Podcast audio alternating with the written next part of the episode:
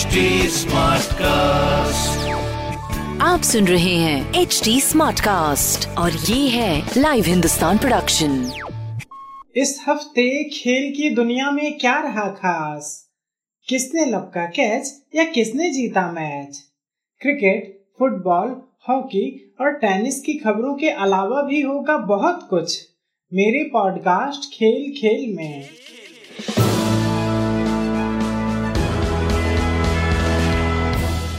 नमस्कार, लाइव हिंदुस्तान से मैं हूँ रत्नाकर पांडे।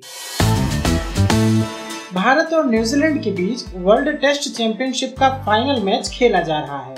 साउथहैम्पटन में 18 तारीख से शुरू हुआ यह टेस्ट मैच, पहले दिन बारिश की वजह से नहीं शुरू हो सका।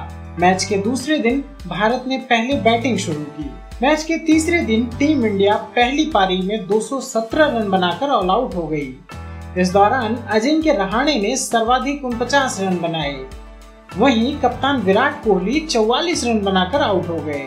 रोहित शर्मा 34 रन, शुभमन गिल 28 रन और चेतेश्वर पुजारा 8 रन ही बना सके। अब न्यूजीलैंड की टीम पहली पारी खेल रही है। एक दुखद खबर है। भारत के महान धावक मिल्खा सिंह का निधन हो गया है। वे कोरोना वायरस से संक्रमित थे।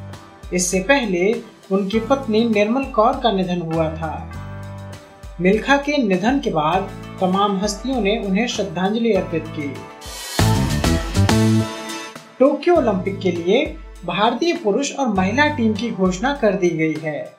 इस बार पुरुष टीम के 10 खिलाड़ी ओलंपिक में डेब्यू करेंगे। टीम में अनुभवी गोलकीपर पी आर और मिडफील्डर मनप्रीत सिंह को शामिल किया गया है। वहीं हरमनप्रीत सिंह, रुपिंदर पाल सिंह, सुरेंद्र कुमार और मनदीप सिंह को भी मौका मिला है। महिला टीम में रानी रामपाल के साथ गोलकीपर सविता, निक्की, गुरजीत और उदिता को भी जगह मिली है।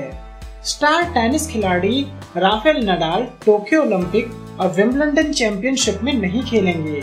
उन्होंने सोशल मीडिया के ज़रिए इसकी जानकारी दी। नडाल ने ट्विटर पर लिखा कि उन्होंने शारीरिक स्थिति को देखते हुए यह फैसला लिया है। नडाल ने इस बात का ज़िक्र भी किया कि उन्होंने टीम से चर्चा करने के बाद यह फैसला लिया है। भारतीय फुटबॉल टीम एशियाई कप 2023 के क्वालिफायर्स के तीसरे राउंड में पहुँच गई है।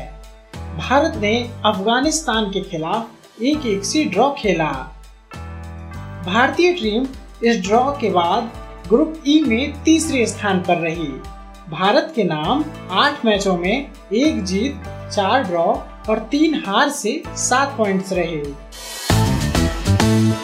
आपको हमारी यह प्रस्तुति कैसी लगी? सोशल मीडिया के ज़रिए ज़रूर बताएँ।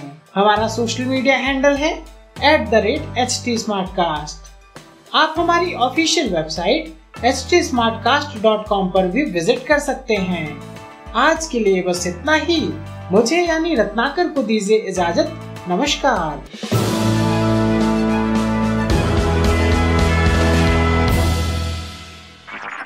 आप सुन रहे हैं एच डी स्मार्ट कास्ट और ये था live Hindustan production H smart Smartcast.